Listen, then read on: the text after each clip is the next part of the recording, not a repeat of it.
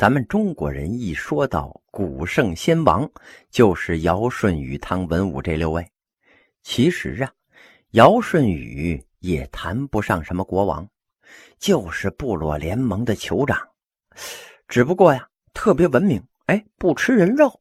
统治者之间呢，也是和平共处，大公无私，采用禅让的方式交接权力。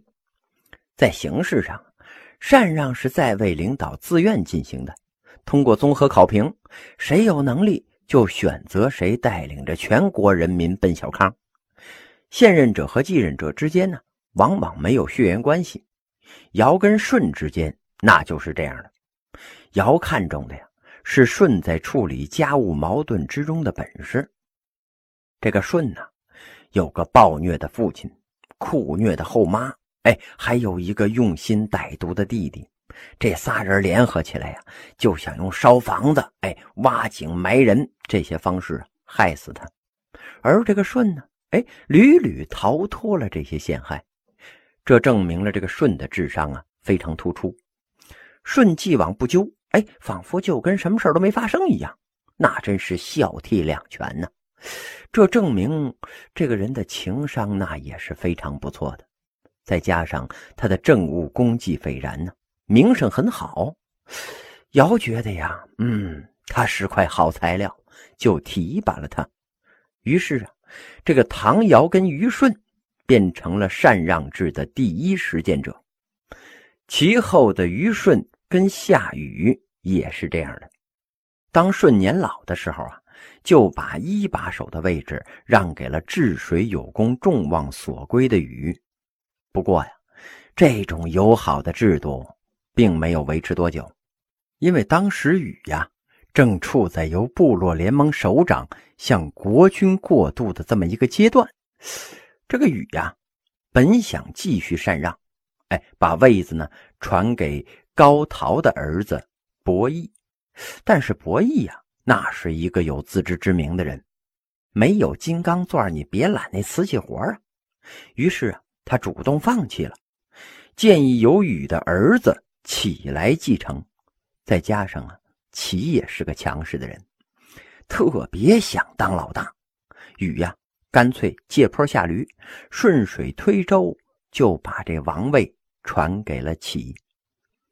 大概是公元前二零七零年吧，启在老爸的基业之上建立了夏朝，这是中国历史上的第一朝啊。部落联盟首领呢，也正式升级成了君王。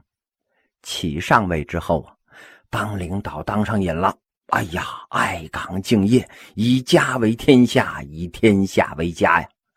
等到他该禅让王位的时候啊。他这么一琢磨，我这王位是我爸爸传给我的呀，我凭什么传给外人呢？于是，哎，他就不传了。禅让制到了他这一代呀，就没有继续下去。从此呢，演变成了王位世袭制了。后来的列祖列宗们呢，思想觉悟和这企业差不多，所以这个制度在中国呢，一直延续了四千多年。直到一九一二年二月十二日，宣统皇帝下诏退位，王位世袭制啊，这才算终结。可见呢，肥水不流外人田的觉悟，那是有悠久历史的。这个王位世袭制的特点呢，简单的说吧，就是家天下。具体来说呢，就是王位更替采用父死子继或者是呃兄终弟及的方式。前者比如朝鲜吧，啊，后者比如是呃古巴，这两个国家呀，都很明显的体现出了王位世袭制的特点。这夏朝建立之后啊，传说都城在阳城，离今天的河南登封少林寺不远。它的疆域呢，就是晋南豫西。哎，呃，山西的南部，河南的西部，其实啊，哎，还是部落，巴掌大一块地方吗？那为什么叫传说中呢？因为夏朝啊，还没进入信史时代，只有以前留下来的史籍上有记载，没有出土的文物能够证实啊。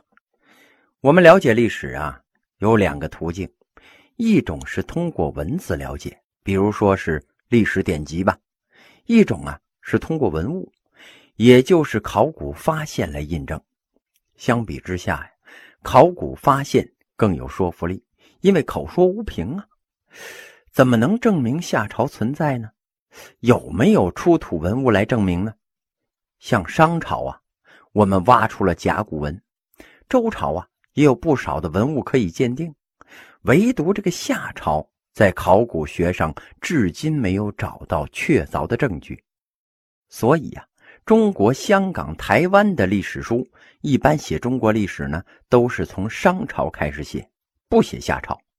因为夏朝还没有最后被确定真正存在，在严谨的学术领域啊，只能是个传说。哎，跟那个亚特兰蒂斯差不多。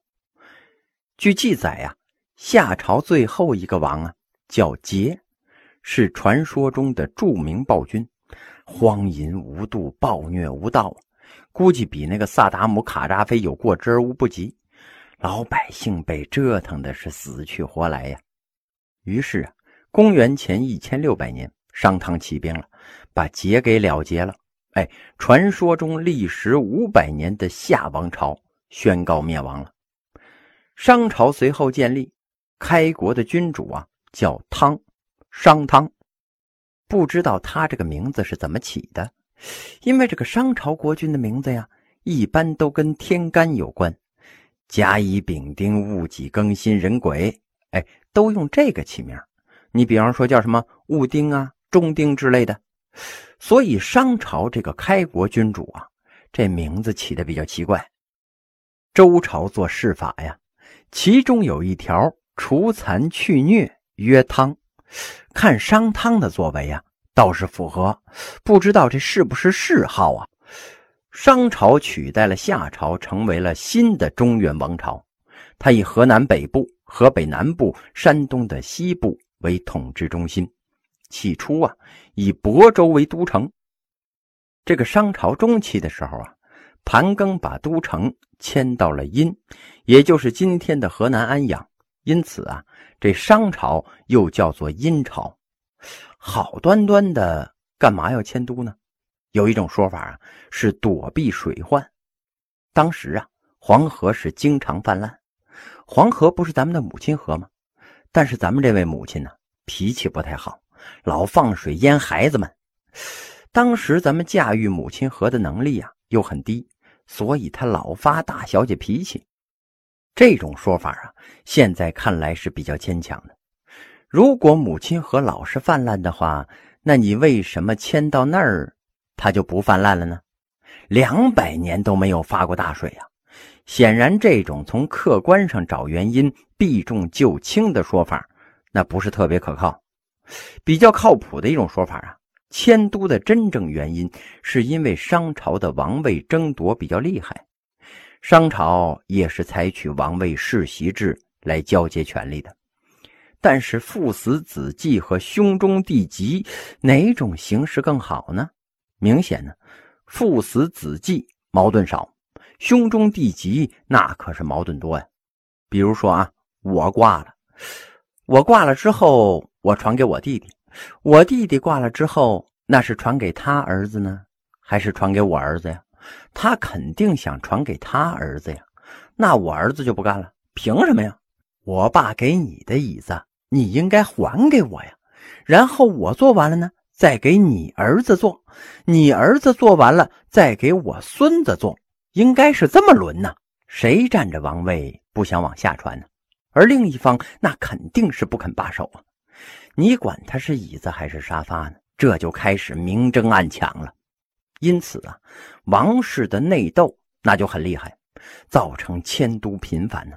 因为这个王把那个王杀了，都城就得换地方了。刚换了地方，哎，他又被别的王给做掉了，都城还得换个地方。所以，频繁的迁都养成了一个为了抢家具而搬家的好习惯。据说，这个汤建立商朝以前，以部落的形式啊，就迁徙过八次；都城，哎，则至少迁徙了五次。那个时候啊，也没有专业的搬家公司，自然是每次都得大动干戈呀。估计也是累得够呛，所以呢，最后就迁到殷，哎，就不动地方了。殷商历经几代发展之后啊，就走向了衰落，和夏朝一样，商朝的最后一任君王纣王也是出了名的暴君。这个纣王比起夏朝的桀王，更有干坏事的天赋啊。所以，这个历朝历代，但凡是提及古圣先王，大家就自然想到尧舜禹汤；一说到暴君、昏君，哎，就会想到桀纣。实际上，比桀纣坏的皇帝有的是，只不过桀纣干坏事起家比较早，历史一悠久呢，就成了坏蛋的代名词，一块坐稳了头号坏蛋的金交椅了。通常评价帝王的时候啊。如果这个帝王无道的话，哎，就可以说他犹如桀纣；要是贤明的话呢，就说他可比尧舜。哎，如果出填空题呀，尧舜跟桀纣可以当反义词用。公元前一零四六年，周武王伐纣，牧野激战之后，武王是民心所向，一路披靡的打到了商朝的都城朝歌。纣王一看，完了，没戏唱了，干脆连台子一起烧了吧。于是，在露台上一把火，嘿，把自己给烧了。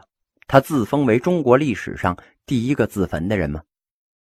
他这个不环保的举动，宣告啊，经过将近六百年发展的商朝彻底灭亡了。纣王的名字呀，叫帝辛，这个纣呢，是周朝给他的谥号。当时啊，周公造谥法，国君死了之后呢，后人用一个字或者两个字来概括他一生的功过是非。这个东西呀，叫谥号。除了秦始皇觉得呃子义父、臣义君这种做法不可取，哎，从而呢废弃了谥法之外，从周朝开始一直到清朝，哎，都在用这个制度。所以呢，几乎哪个朝代都有文帝、武帝，哎。文呢，经天纬地曰文；武呢，克定祸乱曰武；刚强直理曰武啊。这个谥号啊，一共就五十几个字帝王的评价不能出来这个圈啊，哎，就得在这五十几个字里边找。纣呢，是周朝给他的谥号，哎，残义损善曰纣。谥号啊，一般分三个类型，哪三个类型啊？表扬型、批评型、同情型，多半呢都是表扬型的。文武德景，这都是表扬型的。批评型的呢，你就像纣、杨，哎，如这个隋炀帝。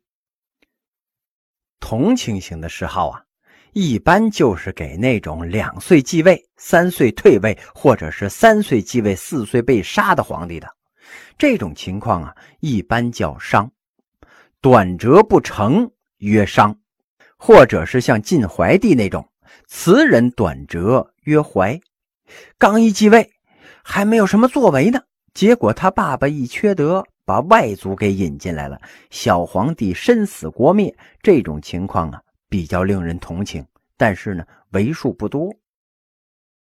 周武王伐纣之后啊，建立周朝，定都镐京，历史上呢叫做西周。其实啊。周武王之前还有个周文王，文王在位的时候啊，为周日后的强大奠定了基础。但是文王没有赶上好时光，就死了。他儿子武王推翻商朝那么容易，除了商纣自己不讨好的内外因之外啊，哎，也受益于文王对武王的悉心栽培。周朝啊，地域广袤，一百五十万平方公里。人口据说呢上千万，当时最厉害的欧洲国家雅典能有多大呀？能有北京大？肯定是没有。那个时候欧洲国家呀叫城邦，一个城就是一个邦啊，人口没多少。斯巴达据说是九千户，大家都知道斯巴达三百勇士，等于是他们国王领着三百人打仗。这事儿放在咱们周朝呢，相当于连长干的事儿。咱们周朝啊，王宫里太监那也不止三百个。不过当时欧洲国王能领着三百个人打仗，哎，那就不少了。虽然有可能这是国王卫队主力军没有出动，但是甭管怎么说呀，反正他那九千户按十口之家算呢，也才九万人嘛。相比之下，周朝就是西方人无法想象的超级大国呀。他们想象不出来一百五十万平方公里、上千万人口那是个什么概念呢？就像吃惯了肉丝炒饼的人不知道满汉全席什么概念一样。而当时的周朝呢，那就已经是个满汉全席了。公元前九世纪，周厉王的时候啊，发生了国人暴动。厉王啊，很明显属于批评型的嗜好，杀戮无辜曰厉。在咱们古代啊，内城叫城，外城叫郭。文天祥过金陵驿里边啊，有这么两句话。叫山河风景原无意，城郭人民半已非。说明这城跟郭那是一回事在郭里面啊，有一个非常大的，那就是首都了。古时候啊，首都叫做中国，除了首都呢，那都不是中国。后来中国才泛指中原地区，中华文明。古文里边讲中国呀。跟我们今天中国的概念那绝对不一样。中国作为中华民族的代指，那是民国以后的事儿。所以呀，住在城里的人就是国人，国人暴动就是镐京城里的人暴动了，是首都市民暴动，不是全国人民暴动。厉王的世界观呢有点毛病，觉得天下的东西都是他的，这倒也算了。关键是他不让老百姓采摘捕猎，说这山里的浣熊啊，河里的鱼虾呀，你们都不能动，哎，那都是孤的。更荒唐的是啊，谁敢私下里议论他，说他坏话，一旦被举报，那就得处死啊！导致城里的人是有怨声而不敢载道啊，只能是道路以目。最后城里人呢，就暴动把这国王给赶走了。导致周厉王死在了外国，没有国王之后啊，周公、赵公两位大臣联合执政，周赵共和。公元前八百四十一年，就是当时的共和元年呢。两个大臣执政了若干年，周厉王的太子继位了，是为宣王。哎，他是条好汉呢。周宣王在位的时候啊，国家一度富强。这就是周朝历史上有名的宣王中兴。可惜这宣王一死啊，他的儿子幽王继位了。幽王，你听这名字就有点郁闷。动计乱常，曰幽。这个幽王啊，是个颇喜看戏的人。哎，宠幸美女褒姒。褒姒啊，有心理障碍，他不会乐。幽王为了取悦他呀，哎，就一起看戏吧。来了个烽火戏诸侯，给国家造了点难呢。宠幸褒姒也就算了，关键是他想立这褒姒生的那个孩子为王，他也不怕这心理障碍有遗传问题。没办法啊，他就把这原来的太子给废了。这太子他姥爷一听，当时就急了，就说呀：“好吧，哎，你做初一，我做十五，就这样就把这犬戎给领来了。”中原民族啊，叫华夏，这名字特别好听。华是美丽的意思，这夏呢就是大的意思，是个又大又美丽的民族。第一个又大又美丽的国家呀，叫夏朝，周围呢是蛮夷戎狄。蛮夷戎狄已经是不怎么样的词儿了，已经让你说的够惨了。哎，还不够惨，这戎前面还要加一个犬字儿。结果呀，就是这帮很惨很惨的犬戎，把周朝给灭了。这是第一个被少数民族灭掉的华夏政权呢。后面当然还有，北宋、南宋都是。但是第一个起表率作用的呀，就是西周，谁也不能跟他抢。公元前七百七十一年，犬戎攻破了西周的都城镐京，周幽王身死国灭，西周。灭亡了。周平王迁都洛邑，史称东周。这也就是说呀，西周的起止时间是从公元前一千零四十六年到公元前七百七十一年，前后经历了二百七十五年，终告结束。